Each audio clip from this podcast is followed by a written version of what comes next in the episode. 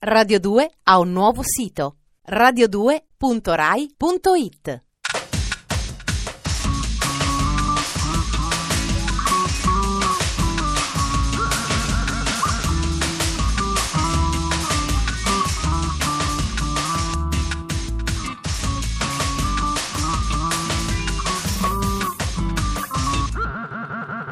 Dispenser. Buonasera, benvenuti a Dispenser, distributore automatico di stimoli quotidiani. Io sono Ferrato, vi do il benvenuto e come sempre vi sono anche umanamente vicino nel momento del dopo cena, quando la digestione ruba energie al vostro cervello. E vi vedo in macchina o in poltrona, vagamente storditi come una telecronaca di Galeazzi, pronti per essere letteralmente ingolfati di prodotti tramite la pompa idraulica di Radio 2. Sommario.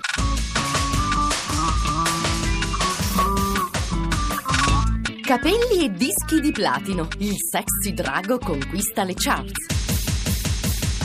Tristi, depressi, noiosi, gli eroi malati del nuovo fumetto americano. Culto di nome e non di fatto. I rocchettari si riciclano.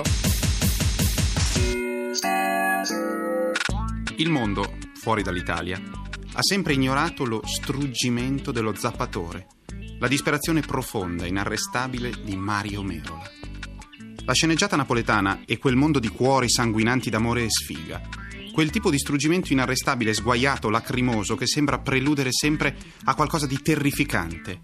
Oggi il pop americano si ciba della cultura afroamericana che ha dentro di sé una sua versione personale di Napoli, se possibile ancora più convinta dell'originale, perché la cosa straordinaria è che questa gente ci crede davvero, ci crede profondamente e piange lacrime reali di passione.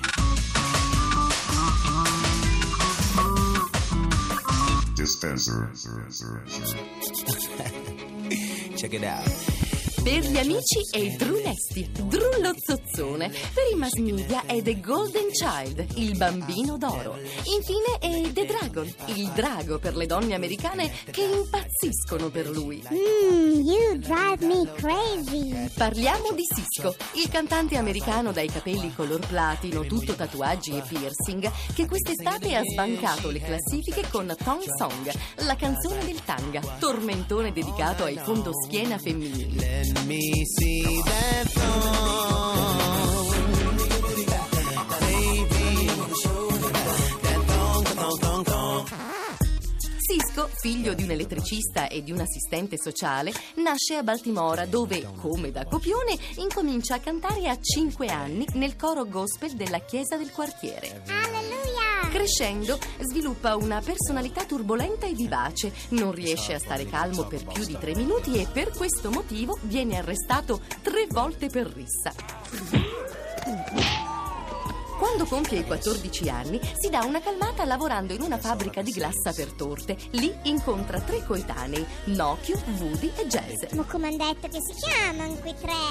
I quattro se la cantano insieme mentre mescolano vaniglia e cioccolato. Sono così bravi che decidono di formare un gruppo, i Drew Hill, e guarda caso, qualche tempo dopo diventano la band RB più famosa degli ultimi anni. La personalità di Cisco è così eccezionale che Will Smith lo vuole a cantare con lui nella hit Wild Wild West. Cisco racconta che dopo quel pezzo molte donne famose hanno fatto di tutto per entrargli nel letto, ma lui non fa nomi. Yeah, baby. Così Cisco, galvanizzato dal successo, tenta la carriera da solista e Unleash the Dragon, sguinzaglia il drago, è il nome del suo sexy exploit. Sì, perché la forza di questo platinato sex symbol sta tutta in quella potenza fallica che la sua voce sa evocare. I suoi testi trasudano testosterone, le sue sensuali mosse di danza vengono copiate in tutti gli Stati Uniti. Gli uomini vogliono essere come lui, le donne vogliono essere con lui. Non a caso, per il lancio del secondo singolo, ha reso disponibile in rete un videogioco dedicato al gentil sesso che si chiama per l'appunto Sguinzaglia il drago. Il gioco consiste nello spegnere i bollenti spiriti del drago che sputa fuoco ogni volta che Cisco apre l'impermeabile e le femmine vanno in visibilio.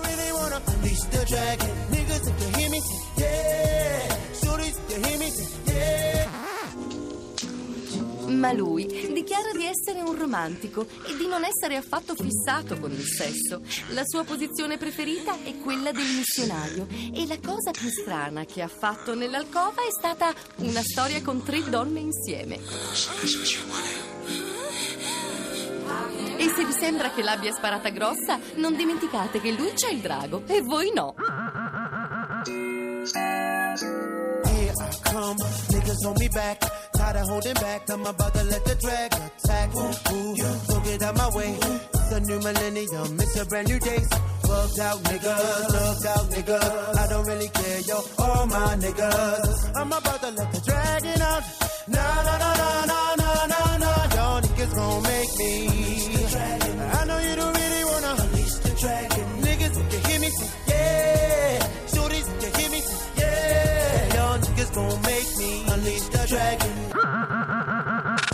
In una meravigliosa puntata dei Simpson, Bart e Lisa vanno a vedere un concerto degli Smashing Pumpkins e ammirano il popolo degli adolescenti che ondeggia con aria intristita in preda alla depressione.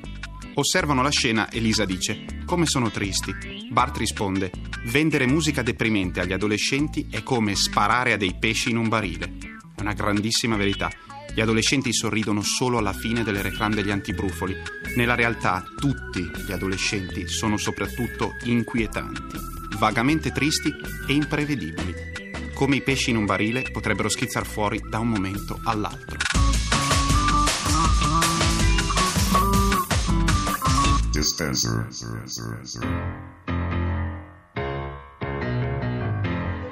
È uno dei cartoonist più acclamati del momento. Ha già vinto ben tre Harvey Awards, praticamente l'Oscar del fumetto americano. Ha illustrato copertine per gruppi rock come gli Urge Overkiller. Ha disegnato il manifesto originale del controverso film Happiness e ha creato le animazioni di un video della band di superculto dei Ramones. Il genietto in questione si chiama Daniel Close, viene da Chicago ed è nato il 14 aprile 1961, il giorno del ventinovesimo compleanno di Jane Mansfield, come ama sottolineare lui stesso. Ooh, sexy. Close è un autore di fumetti decisamente sui generis. I suoi libri sono considerati veri e propri romanzi, al punto da aver conquistato una fama e una reputazione che vanno ben oltre il ristretto ambito degli appassionati di cartoon. Dopo il successo del suo precedente romanzo Ghost World, pubblicato in Italia dalla Phoenix, esce ora per la stessa casa editrice la prima raccolta di racconti a fumetti firmata da Daniel Close, dal titolo Caricature.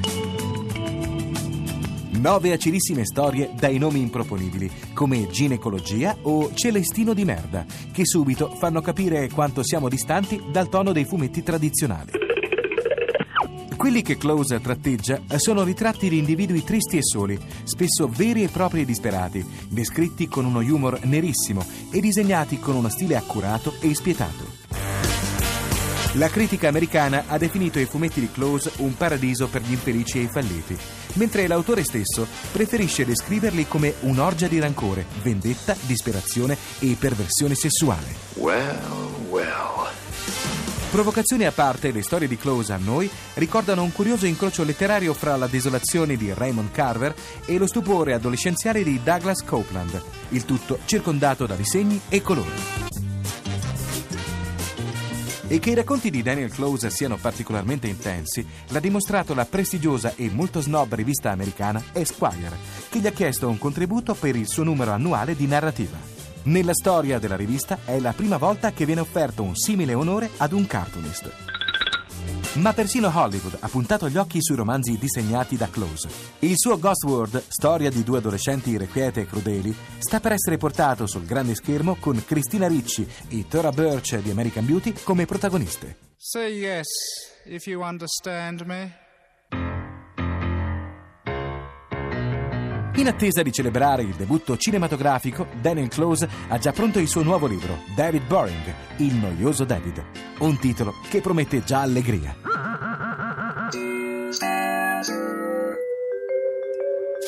Tempo fa i Cult erano un gruppo letteralmente di culto. La loro musica è sempre stata baraccona, ma in tono minore, un po' deprimente. Tutti li ricordano per Rain, che si lascia scontare ancora oggi e resta un inno del tamarro. Hanno subito una metamorfosi poco credibile. Si sono tagliati i capelli come un vero gruppo giovane e sono diventati come gli Aerosmith, un gruppo da museo. Perché le canzoni glam, piene di chitarre e sentimento, non esistono più, ma da anni. Resistono solo nel vuoto pneumatico dei film d'azione scadenti. Un brano rock lamentoso e magniloquente può essere perfetto per un film indifendibile, come Fuori in 60 secondi. E i nuovi cult sono lì apposta. Piove sul bagnato. The Cult, Painted on My Heart.